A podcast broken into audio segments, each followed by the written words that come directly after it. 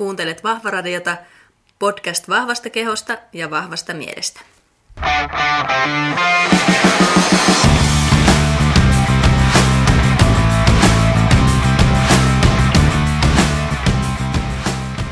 Vahva radio ja 15 jakso täällä tulilla.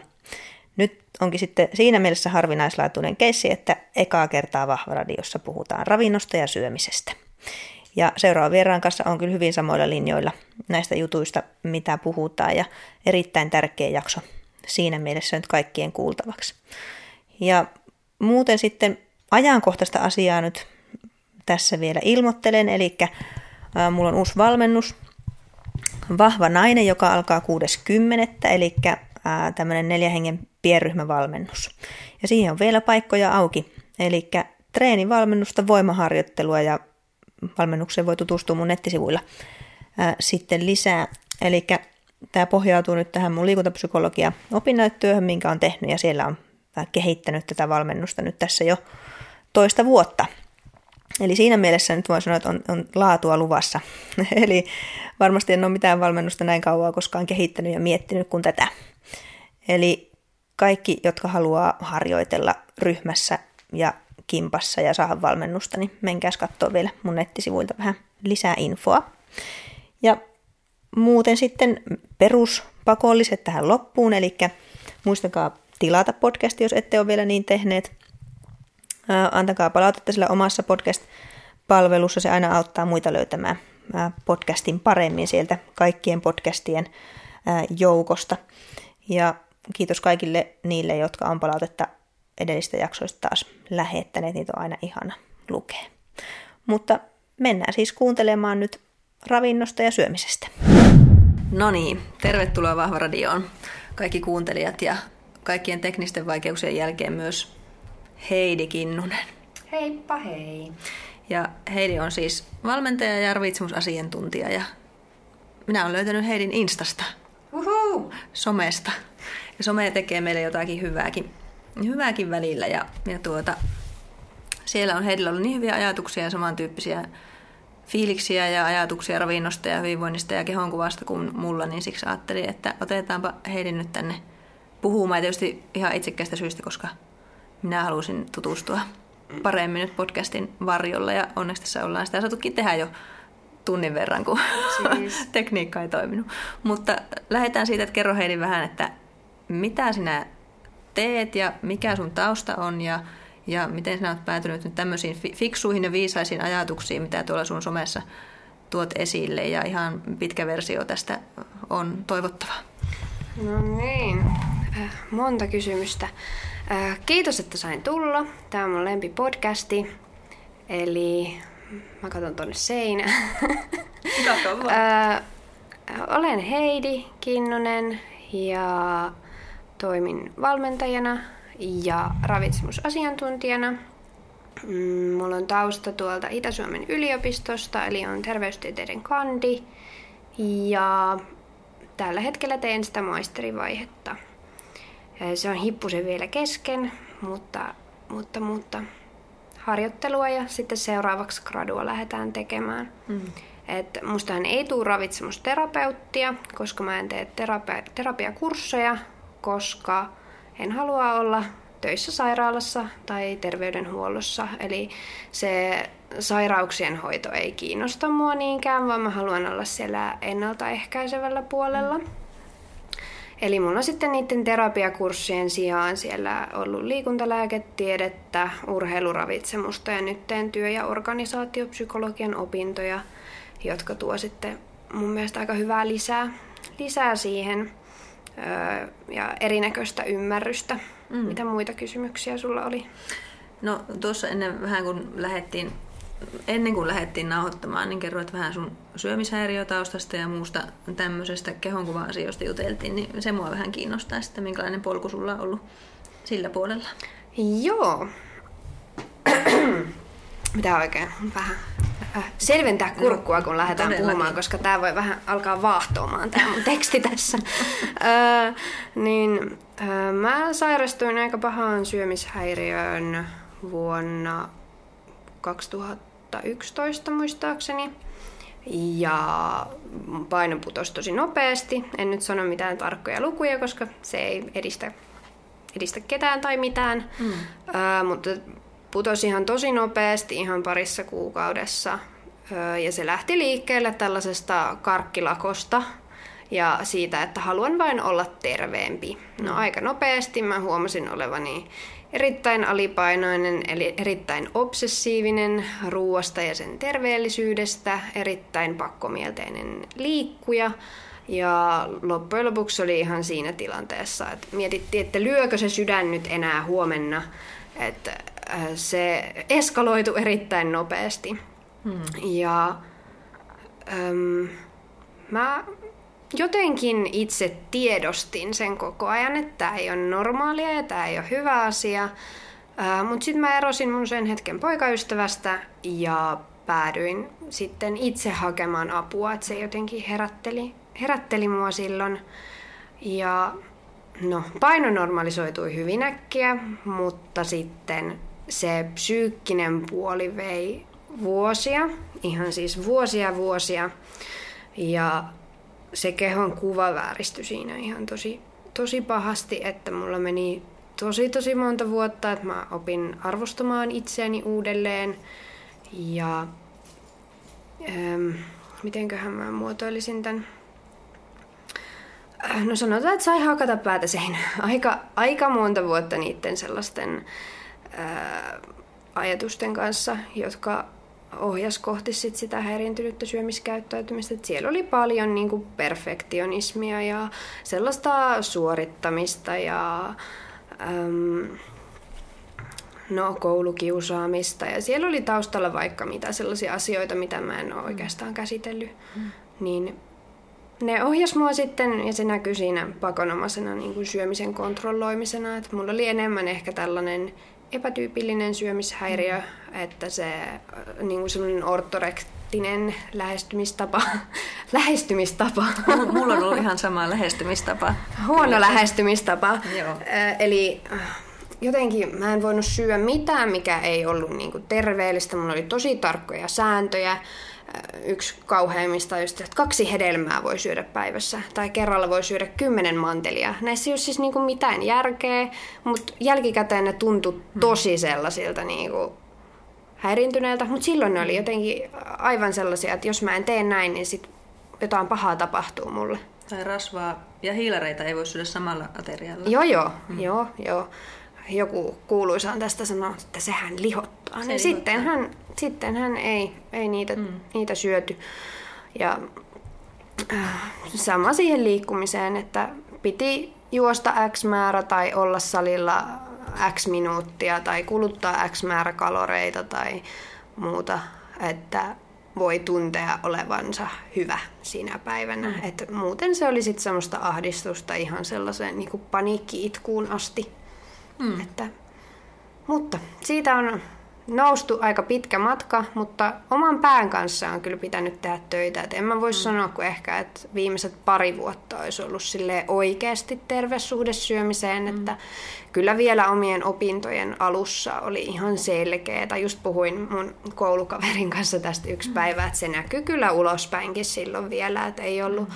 terve suhde syömiseen, ei liikkumiseen eikä itseen mm. silloin.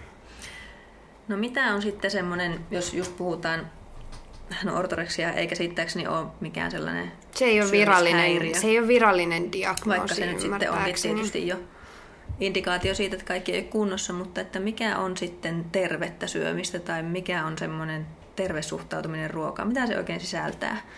Ja sinä mm. paljon puhut näistä Instassa ja somessakin, että mitä niin kuin osa-alueita siihen kuuluu silloin, kun se on sun mielestä tervettä. Aa, mistäpä minä aloittaisin? Yksi minun lempiaiheistani. Eli äh, no mä aloitan siitä, että se on salliva. Eli kaikenlaiset ruuat on osa terveellistä syömistä. Eli mitään ruokaa ei ole tarkoitus arvottaa sen, tai ei ole tarvetta arvottaa sen perusteella, että mitä se sisältää, vaan kaikkia ruokia voi sisältyä siihen syömiseen. Se on riittävää, eli ei pidetä itseään nälässä. Tätä näkee ihan valitettavan usein. että kuvitellaan sen ihmiselimistön toimivan todella pienillä energiamäärillä. Tai esimerkiksi ei niitä, niitä hiilareita uskalleta syödä. Öm, hetkinen. Öö, monipuolista. No se tulee vähän tuossa sallivuudessa myös, että siellä, siellä on kaikkia ravintoaineryhmiä, eli mitään ei niinku perusteetta karsita pois. Eli jos ei sulla ole mitään syytä välttää jotain ruokaa, niin miksipä sitä sitten karsis pois. Hmm. Onhan niitä paljon varmaan muitakin, mutta no se, että esimerkiksi syöminen on myös sosiaalista, se on kulttuuraalista, eli se on myös niin kuin osa kulttuuriperintöä, eli se ei, se ei ole vaan ruokaa, mm. vaan se on myös monia muita asioita. Kyllä, toi on mulle semmoinen tärkeä aihe itselle kanssa jotenkin, että ruoka ei ole niin kuin elämissä umpiossa mm. meidän muusta elämästä ja syöminen on osa meidän elämää. Et sen takia sen takia mua aina niin kuin nyppii sit kaikki dietit ja, ja nyt mm-hmm. sitä ketodietin nousu on, on siinä niin kuin herättänyt mussa suuria tunteita, että, että vaikka se olisi niin kuin maailman tutkitu, tutkituis niin kuin terveellisin ja paras, parhaiten painoa pudottava dietti, mutta jos mun mielestä se on täysin niin kuitenkin meidän reaalimaailmasta ulkopuolella, että miten ihmiset elää ja miten se niin kuin nivoutuu sinne arkeen. Niin, eihän se ole tervettä, jos sitten äh, sä et pysty menemään minnekään sun ystävien kanssa esimerkiksi syömään tai sä et voi mennä niiden luokse, koska ne ei osaa laittaa sulle oikeanlaista rasvapekonikahvia. Mm, just näin. niin, äm, ja, ja sitten just tähän, että mä oon ihan sitä mieltä itsekin, että totta kai esimerkiksi ruuassa niin on ihan hyvä, että kulttuuria muutetaan syömisessä tai missä tahansa, niin voidaan tietysti muuttaa radikaaleinkin keinoin, että ei kaikkien tarvitse olla konformisteja siinä, että mukaudutaan siihen nykyiseen ja tyydytään siihen, mitä on, mutta että tietysti niin kuin realiteetit huomioon ottaa, että kuinka niin kuin pitkäikäinen, ja Hulmi Juhankin kanssa puhuttiin tästä, että kuinka niin kuin pitkäikäinen on sellainen dietti, mikä eristää sut sosiaalisesti siitä, että sä et voi mennä lounge syömään esimerkiksi. Toivottavasti ei kovin pitkäikäinen. Niin, niin. Äh, eli just se sosiaalisen syömisen pelko taas on yksi tämmöisen niin kuin häiriintyneen tai rajoittuneen syömiskäyttäytymisen merkki. Eli se, että jos ei voi syödä sellaista ruokaa, mitä joku muu valmistaa, mistä ei tiedä, mitä se sisältää, niin se ei kuulu sellaiseen terveeseen syömiskäyttäytymiseen. Hmm, just näin. No sitten tuosta syömisestä vielä, mitä mieltä sä sitten oot esimerkiksi siitä, että jos haluaa laihduttaa ja, ja dietata kuitenkin ja siihen on tarvetta, niin miten se tehdään sitten fiksusti? Mä sanoisin, että menis elämäntavat edellä, mm. eikä se paino edellä.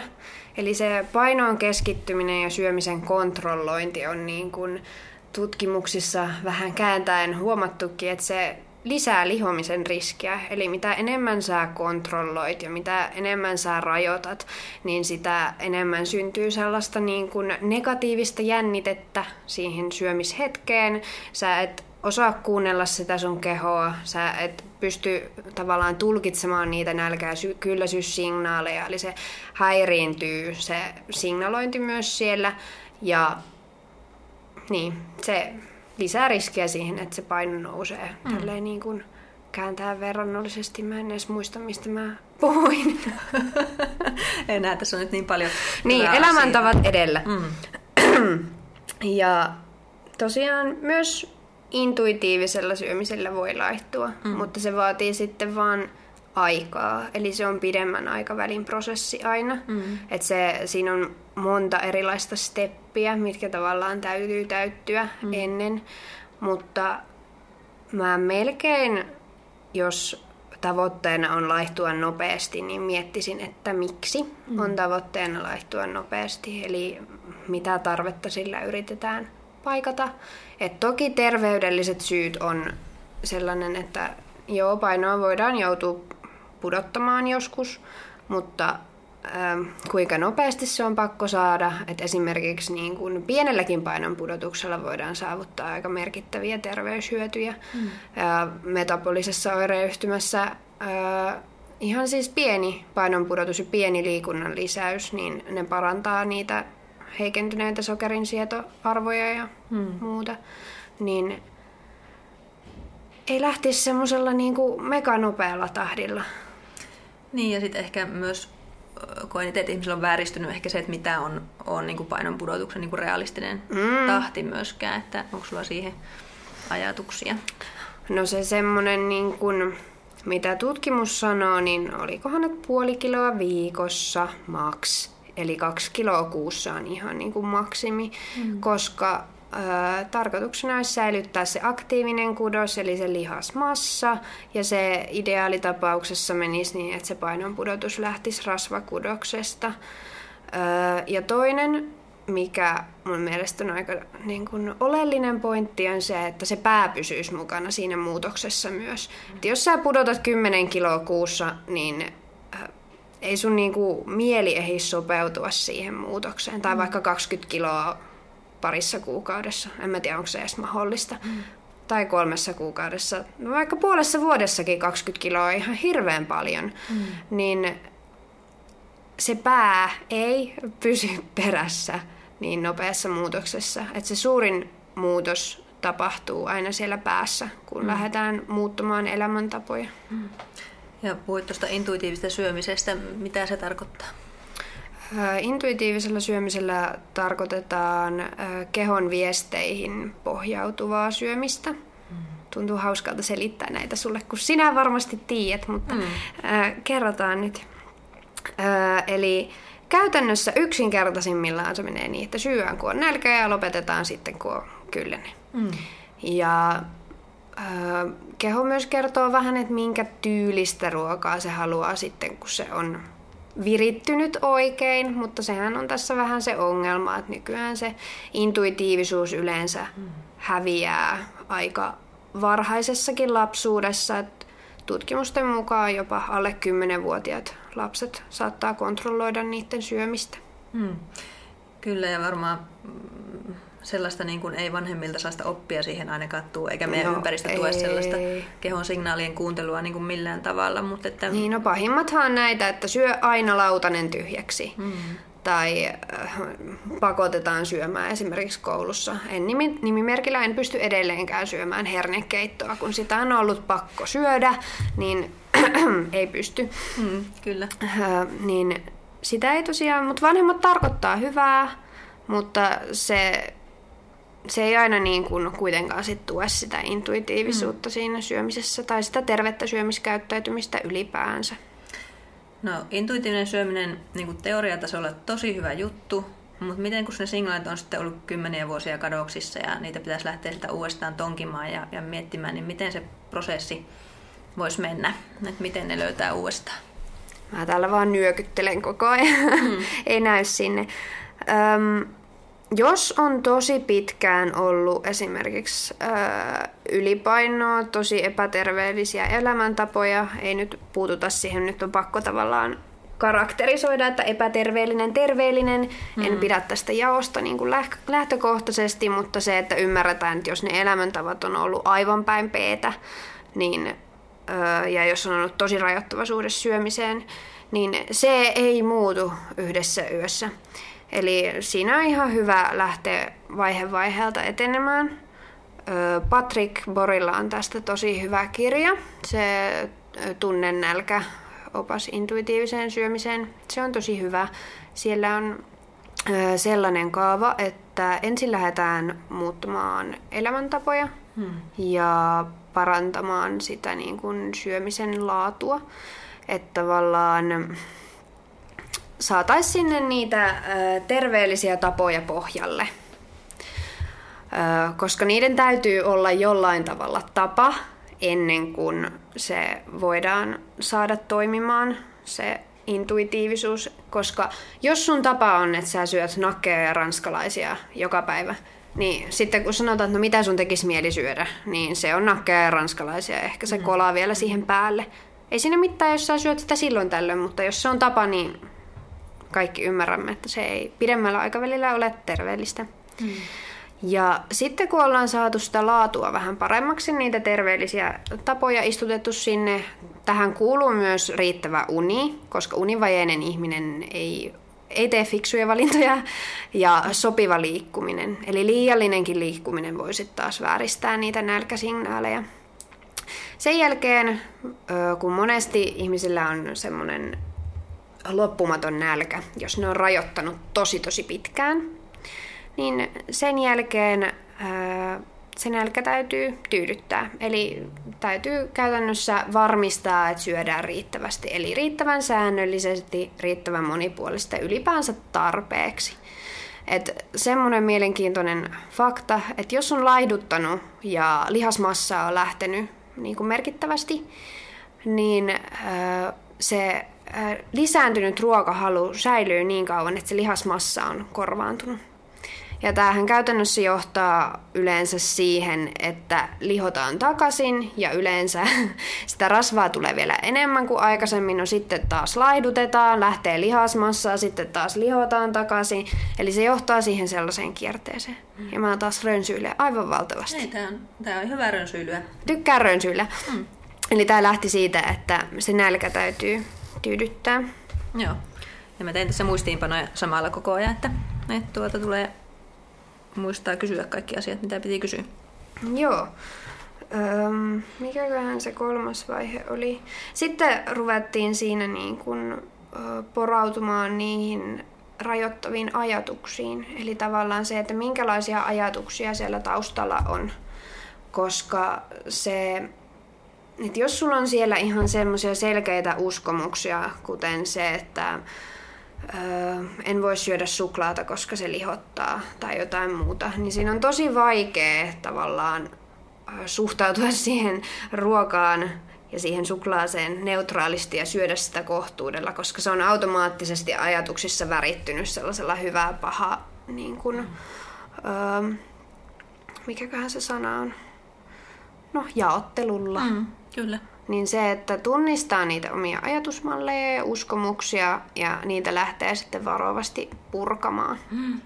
Ja sitten se viimeinen vaihe siinä vasta on se, että ruvetaan oikeasti opettelemaan sitä intuitiivisuutta. Se, että jos aikaisemmin on just opeteltu se, että syödään tarpeesti, syödään säännöllisesti ja sitten on työstetty niitä ajatusmalleja, niin siinä viimeisessä vaiheessa voi vähän ruveta niitä just niin kuin rikkomaan. Et tunnusteleekin, että mihin asti mä nyt tässä syön, että mikä on se sopiva kylläisyys. Ja, äh, no mulla ei nyt ihan vielä ole nälkä, niin mä voin sitä ruokailuväliä vähän venyttää ja tällaisia. Mm. Mm. Mutta se, että siellä täytyy olla se pohja, pohja kunnossa ennen, ennen kuin voi lähteä suoloilemaan ihan kauheasti.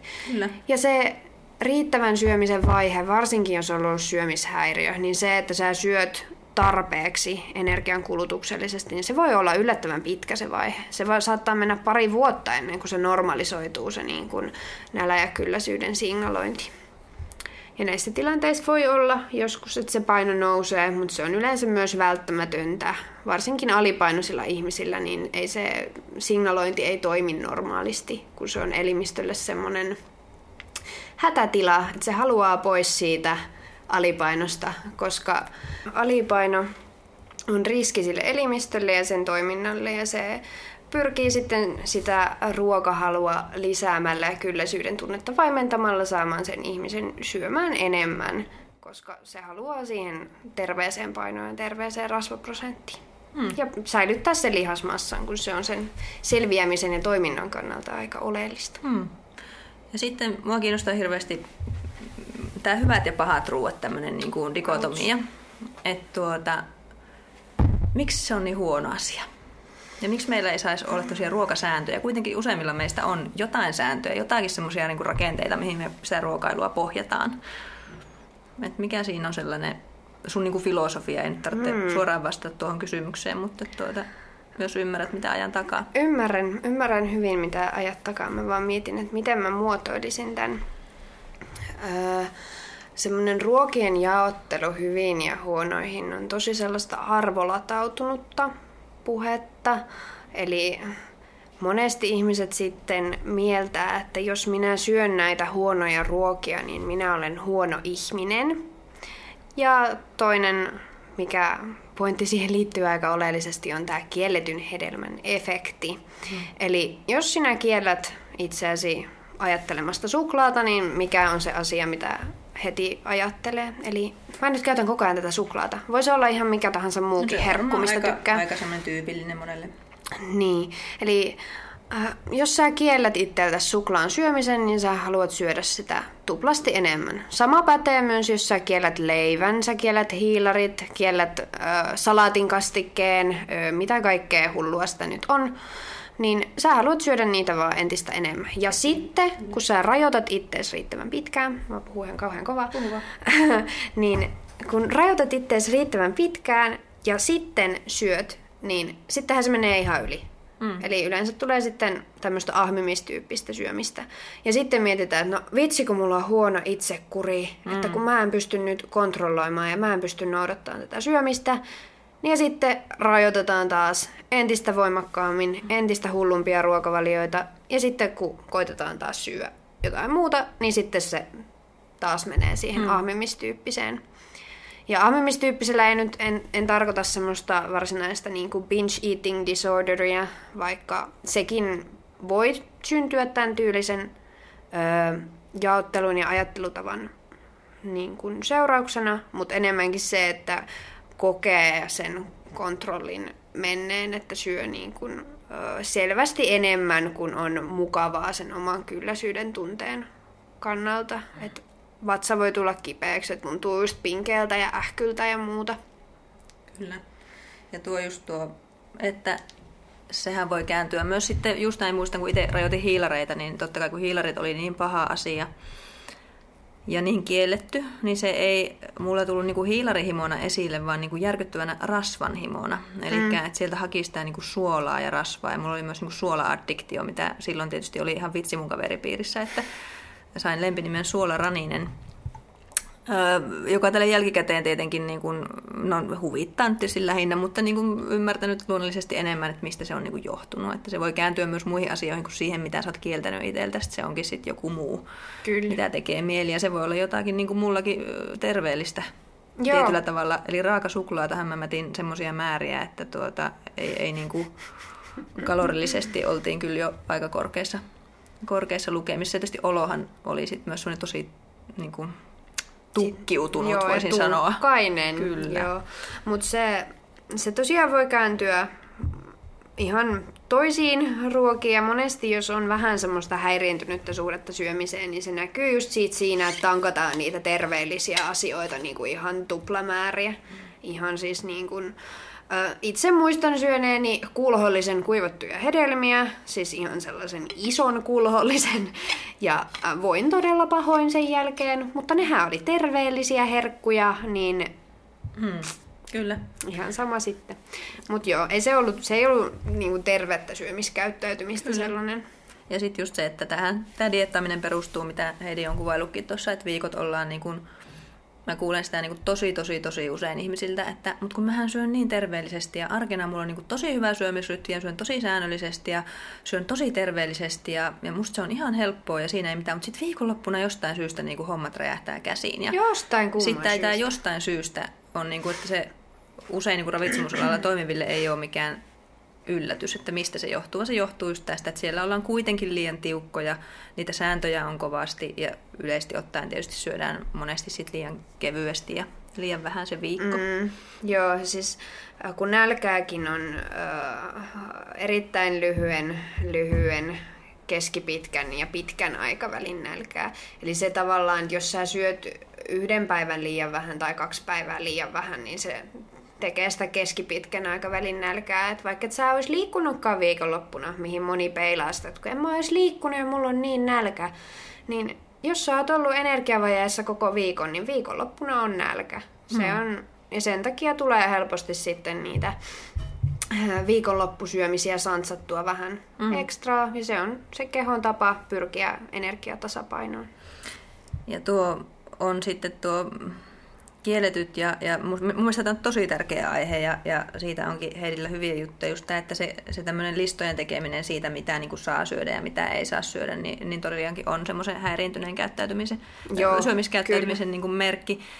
Ja, ja sen takia taas sitten, että jos mä itse syön vaikka karkkia joskus tai mitä tahansa, niin, niin tosi moni mun tuttava kysyy aina multa, että miten sä, kun sä oot niinku ravintovalmentaja ja kaikkea, että miten sinä niinku syöt tommosia asioita, niin, niin se tietysti on just niin jännä, jännä ja kuvastaa sitä niinku ajattelutapa, mikä meidän ihan yhteiskunnassa on tähän ruokaan liittyen, mikä on epäterve monella Kyllä. tapaa, että on, on tämmöisiä listoja, mitkä asiat on huonoja ja mitkä on sallittu. Kyllä, ja se, että se terveellinen syöminen tapahtuisi niin kuin itsekurin kautta. Hmm. Että se kuri on se, mitä, mitä tarvitaan, että jos, jos ei sinulla ole itsekuria, niin sitten sinä syöt sellaisia, sellaisia ja sellaisia asioita. Ja... Hmm.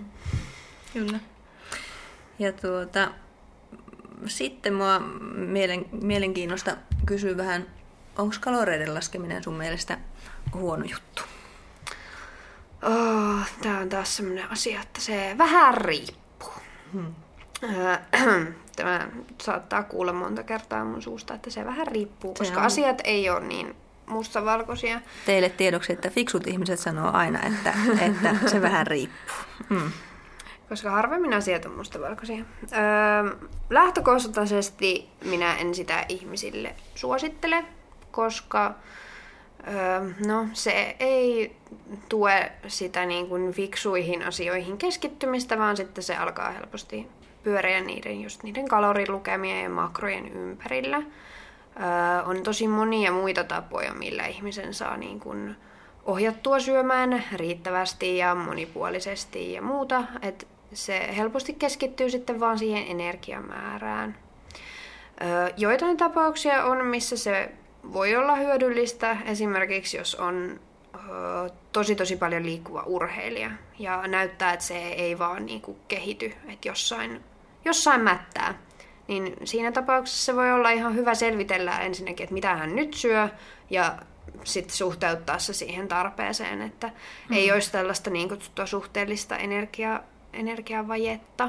Mm. Et esimerkiksi mun pikkuveli on motocross-urheilija, parhaimpina päivinä saattaa syödä 5500 kilokaloria, niin se, että jos hän söisi sellaisen keskivertomäärän 3000 liikkuvalle urheilevalle nuorelle ihmiselle, niin eihän siinä, ei se vaan toimi. Mm. Että hänen tapauksessaan se on ihan hyvä välillä träkätä niitä, että katsoo, että mitä sieltä suusta alas menee ja että saa tarpeeksi, koska mm. se kulutus on niin suuri. Mm, kyllä. Joo, on tuosta itse ihan samaa mieltä ja, ja tietyllä tavalla just urheilijoilla urheilijoille se, että pystyy mätsäämään sitä kulutusta siihen, siis syömistä siihen kulutukseen, niin on tosi tärkeä. Ja, ja sitten mm. taas tietyllä tavalla mun mielestä sillä pohjalla kuitenkin tietysti täytyy olla jonkinlainen terve suhtautuminen täytyy. siihen ruokaan ennen kuin mm. siihen lähtee. Että sit se on ihan... Joo, että se on urheilijoiden tapauksessa ihan fiksua mm. kuulostella, jos on valmentajana siinä Uh, urheilijan kanssa tekee töitä, niin kuulostella, että minkälainen suhde hänellä on syömiseen, koska urheilumaailmassa, varsinkin painoluokkalajeissa, ja esteettisissä lajeissa niissä on todella paljon häiriintynyttä syömiskäyttäytymistä ja ihan syömishäiriöitä myös. Toki, ja varmasti ihan samalla tavalla kuin ihmis niin kuin massassa muutenkin, niin urheilijoissa ihan samalla tavalla. Tietysti eihän hekään missään niin kuin, äh, ole siitä, siitä niin kuin mitenkään immuuneja sille siis. Ei, ei tietenkään. Ihmisiä nekin on kaikki. Mutta tuota, sitten tuossa mainitsit aikaisemmin jossain vaiheessa tuosta ruuasta, että, että on tämmöistä keskipitkää nälkää ja, ja sitten tämä intuitiivisen syömiseen liittyen, niin meidän niin kuin nälän tunne myös vaihtelee ja se, mitä mm. me tarvitaan, vaihtelee. Niin miten sellaista voi oppia tunnistaa, että miten, miltä se tuntuu ja m- miten sitä ruokahalua voi, tai miten se ruokahalu ihmisellä vaihtelee, niin kuin mitkä asiat siihen voi vaikuttaa? Mm. No, ruokahaluhan siis vaikuttaa hyvin, hyvin, hyvin moni asia. Öö, no siis ikä vaikuttaa, sukupuoli, fyysinen aktiivisuus, No siis ihan se, että minkälainen aineenvaihdon taso sulla on. Tämä ei ole niin suuri merkitys kuin mitä esimerkiksi some tai media tuo esille, että olisi niinku hurjat erot aineenvaihdunnassa, mutta niitä on. Hmm. Ja ähm, sitten naisilla erityisesti siis hormonikierto vaikuttaa myös nälkään. Hmm. sitten vaikuttaa uni. Se vaikuttaa ihan todella nopeastikin, että jo yksi huonosti nukuttu yö sekoittaa sen nälän ja kylläisyyden säätelyn. Mm. Eli nukkuminen kannattaa Kyllä. myös. Ja just toi, että, että tuota, itse olen huomannut se, että kroppa kaipaa myös niinku erilaisia asioita mm. eri päivinä ja, ja se, että itse mm, pystyn tunnistamaan jonain päivänä, että mun selkeästi mun keho kertoo mulle, että mun tarvii syödä nyt hiilareita paljon. Mm. Että se on sellainen olo, mikä mulla on. Ja mä oon tosi kiitollinen siitä, että, että olen oppinut siihen ja kuuntelen niitä kehon signaaleita, mikä esimerkiksi nyt silloin, kun olin kymmenen vuotta sitten, sanotaan näin, niin, niin tuota, tai vielä aikaisemmin, niin ne varmasti en olisi kyennyt tämmöiseen, vaan se olisi enemmänkin ollut sitä, että koetaan suppressoida koko ajan signaaleja, mitä on, koska enhän mä voi antaa sille keholle näitä asioita, mitä se niin kuin pyytää muuta, mm. koska sehän lihottaa. Kyllä. se on se ajattelu. On, joo. Ja siis ähm, ne signaalit voi olla tosi hienovaraisia ja niiden tulkitseminen tai sen opettelu vaatii aikaa. Mm. Et ja se vaatii sitä, että suhtautuu siihen kehoon sillä tavalla, että se on sun ystävä ja se yrittää kertoa sulle, että mitä se tarvii. Ei sillä tavalla, että se on joku semmoinen, mitä pitäisi työntää jonnekin kaappiin piiloon, että sinun tarpeitasi minä en ainakaan tyydytä. Koska se on ollut mulla sellainen vihollinen joskus, että mä oon ajatellut, että jos mä kuuntelen, mitä se keho sanoo, niin siinä lopputuloksena on jotain, mitä minä en halua, eli esimerkiksi vaikka se lihominen. Hmm. Se on lihomisen pelko. Kyllä. On, on tuota varmasti suuri rajoittava tekijä. No miten vaikka nyt omaa prosessia speilaten tai omia asiakkaiden prosessia ja sun koulutuksesta ja muusta lähtien, niin miten tuommoisesta tommosesta kehon niin kun signaaliin, me vähän jo keskusteltiinkin siitä, mutta miten siitä päästään siihen, että pystyy kohtelemaan sitä kehoa ystävänä ja näkemään se mahdollistajana enemmän kuin, niin kuin vihollisena? Tai mitä? Se vähän riippuu. um, jos on kyse ollut ihan siis syömishäiriöstä, mm. niin äh, suosittelen lämpimästi terapiaa. Mm. Eli se, ja siis voisin suositella kyllä myös ihan vaikka ei olisi käynytkään. Et jos huomaa, että selkeästi on hankala se suhde niin kuin itseen ja syömiseen ja kehoon ja muuten, niin terapiasta voi oikeasti olla, olla apua. Et toki sitten on, sille voi itsekseen kavereiden kanssa muuta työstää näitä asioita, mutta aina se on parempi, että jos siellä on tavallaan sellainen asiaan koulutettu ammattilainen. Et itse kävin terapiassa, tosin suht lyhyen aikaa, koska meillä ei ihan niinku matchannut meidän tota, kemiat hänen kanssa, mutta, mutta, mutta. Öm, ja paljon se on tavallaan siitä lempeydestä ja sille, että no, mä itse olen yrittänyt peilata sitä sitä kautta, että tekisinkö oikeasti kellekään muulle niin kuin tällaisia harjoitusohjelmia, kun olen tehnyt itselleni, tai sanoisinko kenellekään muulle samalla tavalla kuin puhun itselleni. Hmm. Et se on ainakin yksi hyvä herättelykeino, että eihän se välttämättä konkreettisesti vie sua mihinkään, mutta se selkeästi herättää, että hei, että mulla on tällaisia ajatuksia, että Kyllä. haluanko puhua loppuikäni itselleni tällä hmm. tavalla. No just tuossa puhuttiinkin ennen podcastia, että onko edes mahdollista päästä siihen terveeseen suhtautumiseen ennen kuin on lyönyt 16 kertaa päätä seinään, niin mitä sulla on siihen, mitä mieltä sä siitä oot? Uh, no, mä kyllä sanoisin, että ei välttämättä. tai ehkä. Että kyllähän on niitä maagisia yksisarvisihmisiä, jotka onnistuu siinä, että ne ei, ne ei ota mitään vaikutteita mistään, ei koskaan kokeile mitään, mitään diettiä, ei, niin kuin, ei kuse sitä omaa suhdetta siihen syömiseen ja kehoon, mutta sanon, että nykyyhteiskunnassa se on erittäin vaikeaa ja varsinkin tällä sukupolvella, mm. joka kasvaa tämän niin kuin sosiaalisen median kanssa, kun niillä on joka päivä semmoiset niin 40 000 kuvaa plärättävänä naaman eessä. Tämä oli joku keskiverto, että suunnilleen mm. 10-40 000 näkee niitä mm. kuvia päivittäin, niin siinä kun sä vertaat ja katsot niitä niin kuin täydelliseksi fotosopattuja ihmisiä, tai vaikka ei edes oiskaan, niin silti ne vähän poseeraa tai jotain muuta ja saa itsensä näyttämään paremmalta, niin kyllä siinä tulee sellainen pienuuden tunne itselle, että itse ei nyt ole riittävän hyvä. Ja se on taas monesti se tunne, joka ajaa sitten muokkaamaan kehoa, muokkaamaan syömistä, muokkaamaan liikkumista. Eli pitäisi tietää, että mikä siinä, että jos sä haluat pakonomaisesti liikkua tai liikkuu X tuntia viikossa, tai jos sä haluat syödä vain terveellisiä asioita tai noudattaa ruokalappua, ruokalappu kuulostaa sellaiselta, mitä laitetaan kaupaan lapulle kirjoitettua ruokavaliota, niin miksi sinä haluat tehdä niin? Että onko, että mikä on se arvo siellä taustalla. Mm, kyllä. Ja varmasti niin kuin ennemmin myöhemmin on hyvä sitten noita asioita miettiä. Monella varmasti ne prosessit meneekin sillä tavalla, että ensin on se ruokavaliolappu ja, mm. ja sit siitä, jos hyvin menee, niin sit seuraava askel onkin jotakin, että hei, tämä nyt ehkä pitemmällä aikavälillä ei toimikaan ja, ja sillä tavalla. Niin. Mutta tuota tietysti... Se voi olla prosessi, mm. prosessin osa, mutta sen ei Kyllä. pitäisi olla lopputuote tai semmoinen, mihin esimerkiksi valmentaja jättää sen asiakkaan, että tässä on taas lappu sulle mm. niin kuin loppuelämäksi.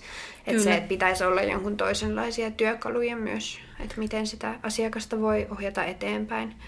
Et yksi on ihan se, että lähtee edes yhdellä aterialla kokeilemaan, että syö sen verran, kun ö, tuntuu hyvältä, kokeilee syödä sitä, mitä tekee mieli, mm-hmm. ja lopettaa silloin, kun on kylläinen, vaikka esimerkiksi jäisi ruokaa lautaselle.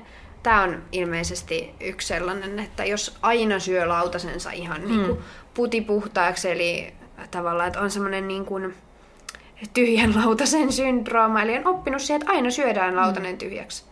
Että se tavallaan jollain tavalla vierottaa vähän siitä kylläisyyden tai näläni kylläisyyden säätelystä. Mm. Eli ähm, mitäköhän mä olin sanomassa?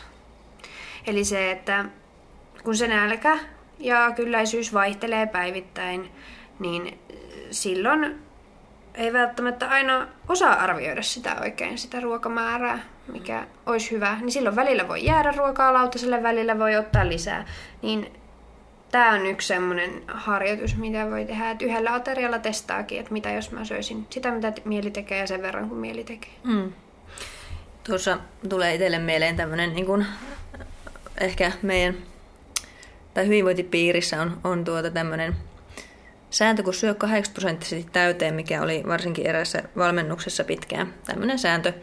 Eli että tietysti ajatellaan tällaista, että ei syödä ähkyä, vaan syödään mm. semmoiseen mukavaan kylläisyyden tunteeseen. Mutta tietysti sitten Esimerkiksi mullahan tämä kääntyi siihen, että jo valmiiksi hoikkana alipainoisena ihmisenä no ajattelin, että mm. munkin tarvii syödä 80 prosenttisesti täyteen, että ah, mä en varmaan tajunnutkaan, että tämä on nyt niin yksi terveyden. Että nämä on niin yksilöllisiä aina nämä tämmöiset on. ruokasäännöt ja mitä kaikkea niin kuin valmennuksellisia oppeja on, esimerkiksi ryhmävalmennuksessa ja nettivalmennuksissa, ja niistäkin voi tulla niin kuin tosi fucked up juttuja jengille sitten myöskin, myöskin että esimerkiksi urheilijalle, joka liikkuu kuusi kertaa viikossa, niin se, että syö 80 prosenttisesti täyteen, niin ei vaan toimi, ei vaan toimi. sieltä tulee alisyömistä, alipalautumista ja sitä kautta sitten kiputiloja ja, ja tuota, mitä kaikkea muuta. Story of my life. And mine. niin. Kyllä. Et, et se on, se on sitten yksi, yksi pointti kanssa tuossa hommassa ja just tämä, että, että et kun liikkuu paljon esimerkiksi, niin, kuin mullakin itsellä, niin, niin se ruokahalu ei nyt sitä kautta välttämättä kasva, mm. kun on neljä tuntia piitsikentällä pelaamassa lentopalloa. Että mm. Se mun niin kuin vaste, mitä mä annan sille keholle, niin tulee mun kokemuksesta ja siitä, että ymmärrän sitä fysiologiaa, mikä sillä taustalla on, eikä siitä, että minä niin kuin tuntisin valtavaa nälkää sen mm. niin kuin jälkeen, kun siellä on ollut. Että se on ihan totta kai myös liikunta osittain Joo, liikunnalla on semmoinen niin kuin, mielenkiintoinen vaikutus, että varsinkin kovatehoinen liikunta yleensä vähän madaltaa, tota, madaltaa nälkää, varsinkin jos se on tämmöinen intervallityylinen tai sellainen niin kuin, että oikein, niin kuin, oikein kovatehoinen. Mutta sitten taas semmoinen pitkäkestoinen, matalatehoinen saattaa jopa kasvattaa nälän tunnetta. Et se on toisaalta myös varmasti tämäkin vähän yksilöllistä. Et mm. Mä itse olen aina jokaisen treenin jälkeen ihan sillä, että nälkä, ruokaa tankkiin, niin se varmaan kokeilemalla mm. tulee sieltä. Kyllä, ja just tämä, että niin kun on hyvä ja, ja seurata fiksuja tyyppejä, kertoo fiksuja juttuja, mutta sitten kuitenkin se työ on tehtävä niinku itse, mm, että osaa ja uskaltaa päästää irti myös kaikesta siitä, mitä kuulee sieltä somesta ja niinku tehdä itselle ne jutut, mitkä itselle toimii. Nimenomaan, että se täytyy aina noissa kaikissa nettivalmennuksissa ja ihan vaikka niin kuin valmentajan kanssa, jos hän antaa sulle jotain tarkkoja ohjeita, niin sun mm. täytyy aina muistaa suodattaa ne niin kuin itselle sopivaksi. Ja tämä voi olla tosi vaikeaa, jos on niin kuin, no, epävarma itsestään, epävarma omista kyvyistään, epävarma siitä suhteesta siihen kehoon, niin se voi olla tosi vaikea mm. sanoa silleen, että no eikö mä oikeastaan haluaisinkin syödä vähän enemmän. Mm, Sellaiselle kyllä. valmentajalle, joka on valmentanut tuhansia muita ja bla bla bla bla. Niin, tota, Kyllä. Niin, täytyy olla jollain tavalla myös valmis olemaan vastuussa siitä mm. omasta kehosta ja omasta terveydestä. Että kukaan muu ei sitä ulkopuolelta voi sanella. Kyllä, ja totta kai se vaatii se oppimisprosessi, että sitten muutaman kerran kokeilee jotakin. Kyllä. Ja en minä usko, että mitenkään ihmeessä muuten sinä voisit oppia sitä kehoa tuntemaan, kun myös epäonnistumalla välillä niissä jutuissa. Kyllä se, siis en mä usko, että yhtään ihmistä on, joka silleen lineaarisesti oppii oikein yhtään mitään. Eli aina se vaatii sitä yritystä, erehdystä, no siitä erehdyksestä opitaan ja sitten yritetään taas jotain muuta ja sitten mm. siinä tulee ehkä vähän onnistumista ja sitten vähän epäonnistumista ja sitten taas mennään eteenpäin. Just näin. Mutta sehän on se myytti kuitenkin sitten monesti ihmisten keskuudessa, ketä munkin asiakkaina on, että jotkut muut aina onnistuu silleen A-sta B mm. suoralla linjalla ja, ja sitten kun yrittää selittää, että ei kukaan.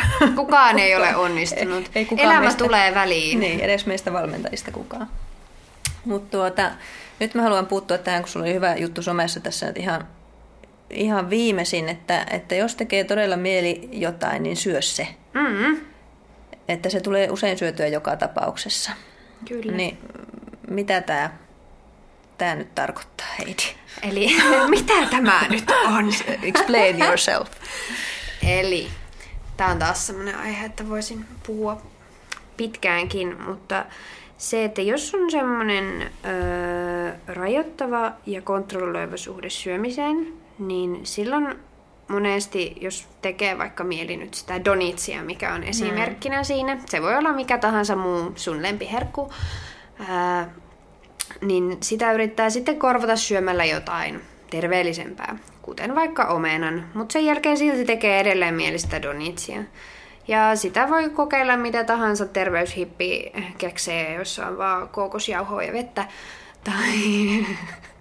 oh, ne olisi varmaan hyviä.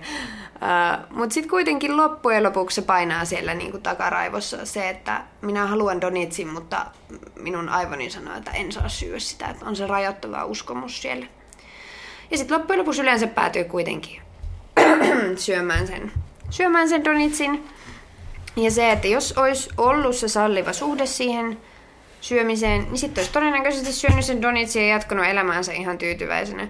Mutta tuossa yleensä sitten taas lopputuloksena on semmoinen niinku itsesyyttely ja kun ei kukaan muu tee tällaista ja minä aina epäonnistun ja minulla ei ole itsekuria, vaan se, itse asiassa se kuri siinä on nimenomaan se ongelma. Että kun yrittää sille kontrolloida ja ohjata ihan liikaa sitä syömistä, niin hmm. tuleekin helposti syötyä vielä enemmän. No minä nyt sitten tässä leikin tämä sometrollin asemaa Heidi, että, että miten sitten kun on paljon sitä makehimoa ja, ja muuta, niin jos mä niin kuin joka kerta syön niin kuin mä haluan, niin, niin sittenhän siitä ei ole mitään muuta kuin suonet tukkeutuu ja kuolemaa koittaa. Minä rakastan kaikkia sometrolleja, kun ne laittaa hyviä kysymyksiä. Toivottavasti tämä ei tota, seuraa älä, sitten. Älä toivo semmoista. En, en toivo sellaista, mutta tota, ne saa ajattelemaan. Öö, yleensä, jos on hallitsematonta makeahimoa ja hallitsematonta syömistä, niin siellä on kuitenkin taustalla sitten, että joku elämäntavoissa on perseellään, kuten se, että ei ole niitä terveellisiä tapoja ja tottumuksia, ei syödä riittävästi, ei syödä monipuolisesti, ei nukuta, tai ei ole esimerkiksi arkiaktiivisuutta ollenkaan, että ollaan tosi mm. niin kuin staattisia. Mm. Et joku näistä asioista todennäköisesti on pielessä. Et sitten kun ne on kunnossa, niin sitten se intuitiivisuus ja se sallivuuskin on niin kuin helpompaa ei koko ajan tee mieli donitseja. Et en mä usko, että tavallaan, että jos ihminen, ihminen syö terveellisesti ja liikkuu ja on tavallaan on se suhde ruokaan kunnossa, eli tavallaan on se niin kuin kehon tuntemus, niin ei se syö pelkkiä donitseja mm. tai pelkkiä pullia tai mitään muutakaan. Mm. Et se, se kyllä tulee sieltä, mutta se vaan vaatii sen pohjan. Kyllä. Ja tuota, en tiedä, mitä sä oot mieltä tästä metodista, mitä on itse asiakkaiden kanssa käyttänyt. Mun mielestä se on ihan hyvä niin kuin välillä pysähtyä siinä mielessä niiden valintojen äärelle. Ihan hyvässä ja pahassa, vaikka et halutakaan mm. mitään tämmöistä jaottelua nyt edistää, mutta että, että minkä takia mä oon valitsemassa nyt tätä ruokaa. Ja, ja se mun mielestä edustaa sellaisia tietoisuustaitoja, mitkä mm. on muussakin elämässä tärkeitä, että, että nyt jos tässä on kolmatta päivää, mä oon tätä donitsia tässä ottamassa, että mikä niin kuin on tämä oikea, mikä on se mun kehon oikea tarve, onko se mm. tämä donitsi? sitten jos se on ja tulee siihen lopputulokseen, niin antaa mennä, mutta, mutta sitten jos se on, on niin kuin, että okei, että selkeästi tarvisinkin lisää unta tai jotain muuta tämmöistä niin kuin alla olevaa. Että Kyllä. kyllä. Toi mm. kuulostaa erittäin, erittäin fiksulta lähestymistavalta. Yes. Sain synninpäästä. No. Jee! Yeah. Ja tota, tavallaan se, että on, mitenköhän se sanotaan, in tune with your body. Eli on tavallaan se tietoisuus, mitä siellä kehossa tapahtuu ja millä tavalla se viestittää asioista. Mulla esimerkiksi aina, jos menee liian kovaa ja mä en lepää tarpeeksi niin kuin päivällä, on liian niin kuin virittynyt, niin mä en nuku. Se mm. menee heti, heti menee semmoisessa katkonaiseksi ja ihan sellaiseksi huonolaatuiseksi se uni. Mm. Ja se on mun kehon viesti, että hei, hidasta. Mm. Mutta se, että jos et sä oot tottunut sellaiseen kehon kuunteluun, niin sun on ollut tosi vaikea tulkita niitä viestejä. Mm. Sitten vaan silleen, että no miksiköhän mä nyt nukun päin persettä. Auttaisikohan tää kova treeni täällä illalla tähän mun nukkumiseen. Ja no, se ei auta mm. yleensä. Joo, toi on tuommoinen uusi ilmiö mulle, mulle tai uusi ja uusi, mutta sellainen, mitä ehkä enemmässä määrin on kanssa tullut. Monet, monet ajattelee, että, että kun ei nuku, niin sitten liikkuvat ihmiset siis, että se onkin treenin puutetta. puutetta ja tämä on nyt tämmöinen tietysti, mikä itse on kantapää kautta oppinut, että usein kertoo juurikin toisesta Kyllä, asiasta. se ylirasitus monesti näkyy. Että se on ensimmäisiä merkkejä, että uni häiriintyy. Ja mm. itse ainakin sain hyvin kantapään käyttä tämänkin kokea. Et mulla selviteltiin erikoislääkärillä asti, että miksi mä nukun huonosti ja en virkisty niin todennäköisesti olen ollut vain äärettömän ylirasittunut, sillä mm. ohjasin 12-14 tuntia ryhmäliikuntaa viikossa. Osa siitä oli kyllä sellaista, että ei itse tarvitse tehdä, mutta silti itse reenasin 5-8 kertaa viikossa ja sitten siinä vähän vielä ää, opiskelin ja jne, jne, niin onko mm. se kumma, että nyt mm. niin kuin, että väsyttää ja ei niin kuin univirkistä. Kyllä. Ja varsinkin kun suurin osa niistä lajeista oli vielä sellaisia hermostolle tosi vaativia. Mm. Ja tässä puhuttiinkin ennen tätä, että me ollaan käyty hyvin niin kuin samantyyppinen kaari sun kanssa näiden asioiden kanssa. Kyllä. Ja se on ollut selkeästi meidän niin kuin yhteiskunnassa ja kulttuurissa. Sulle se on, mä oon kymmenen vuotta sua vanhempi, niin ne on tapahtunut meidän niin kuin Samaan samoihin aikaan. aikoihin, mutta sä oot ollut tietysti huomattavasti nuorempi sitten vielä silloin, että, että tämä kertoo tästä jotakin näistä yhteiskunnasta, näistä, niin siitä, ja muusta, mitä, mitä tapahtuu. Just niin. Et semmoinen laihdutuskulttuurihan on ollut Suomessakin aika semmoinen hmm. vahva, mutta siitä ollaan siis varsinkin niin kuin ravitsemusterapian puolella siirtymässä poispäin. Et uusi sukupolvi on just enemmän ohjeistaa tuonne niin kuin sallivuuteen ja meillä on esimerkiksi ollut hyväksymisomistautumisterapiaa siellä. Oh, my favorite. Joo, mm. joo se, on, se on aivan ihana. Ja sitten on ollut itselle ainakin silleen niin kuin konkreettisesti siis jopa, mulle jopa myös. hyötyä. Ja tässä sanon aina tämän joka podcastissa, koska... koska on hyvä. koska tämä on niin hyvä juttu, että kuunnelkaa se tuota Arton jakso. Se jakso, oli. mikä mulla on sieltä, saa ainakin osviittaa vähän siihen aiheeseen sitten. Joo, mm. se on konkreettisesti hyvä ja käytän mm. sitä kyllä edelleen, niitä oppeja, mitä, mitä sieltä Samoin. Sai. Se on, on tuota maalaisjärkistä ja niin kuin myös vähiten hörhöä asiaa, mikä on mennyt myös monelle meditaation vastustajalle ö, läpi, mm. koska siinä on niin kuin semmoista, no, semmoista niin kuin jalat maassa meininkiä, että se on helppo ymmärtää. Mm, ei ole niin korkealentosta. Mm.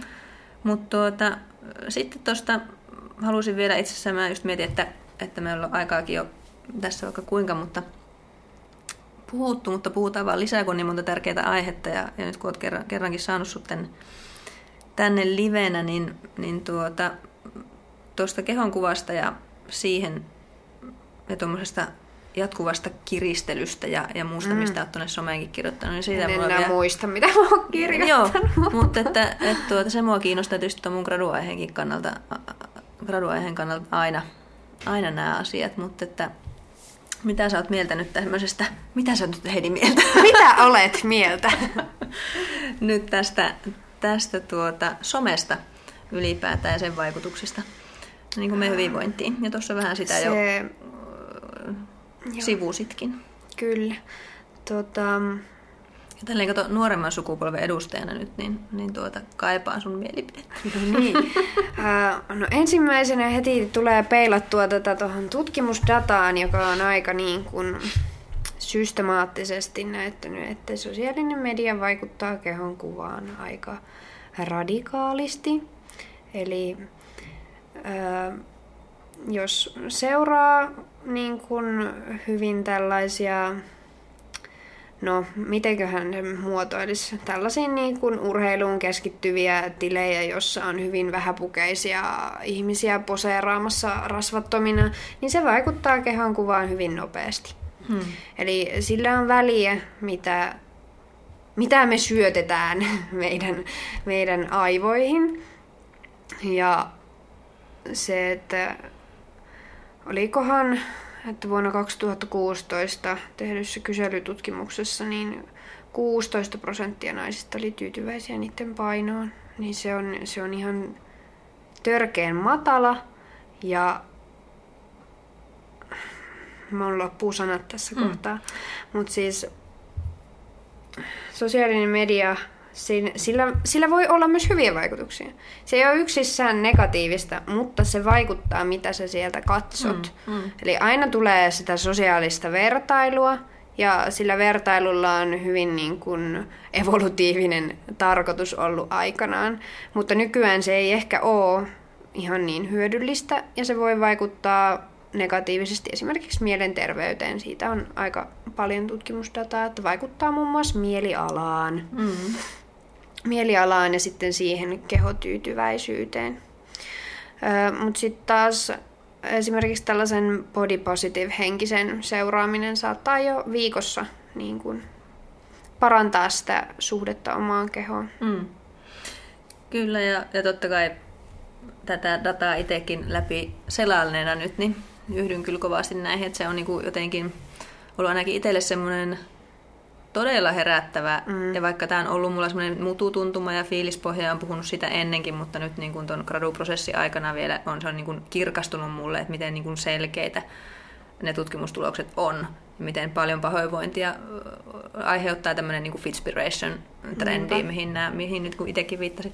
Joo, se on just se sama tutkimus todennäköisesti. Se, ja niitä on useita. Siinä, siinä on yksi, mikä mm. ihan kulki siis tällä nimellä, että hashtag Fitspiration. Kyllä, niitä on paljon, niitä on paljon ja, ja, ja tietyllä tavalla sitten myöskin se, että että myös ihmiset, jotka niitä postaa, niin, niin on tutkimusdataa myös siitä, että myös heidän oma kehonkuvansa on vääristynyt mm. ja siellä voi olla myös häiriö niin kuin syömis, häiriöistä käyttäytymistä vai miten se oli häirintynyttä syömistä. Joo, no no siis, että se on ää, toinen puoli. Itselle on ainakin kehittynyt sellainen tutka, että mä niin kuin hyvin herkästi pongaan tällaisen, siis ihan niin kuin siitä, miten puhuu ruoasta ja miten, miten tuo sitä asiaa esille somessa.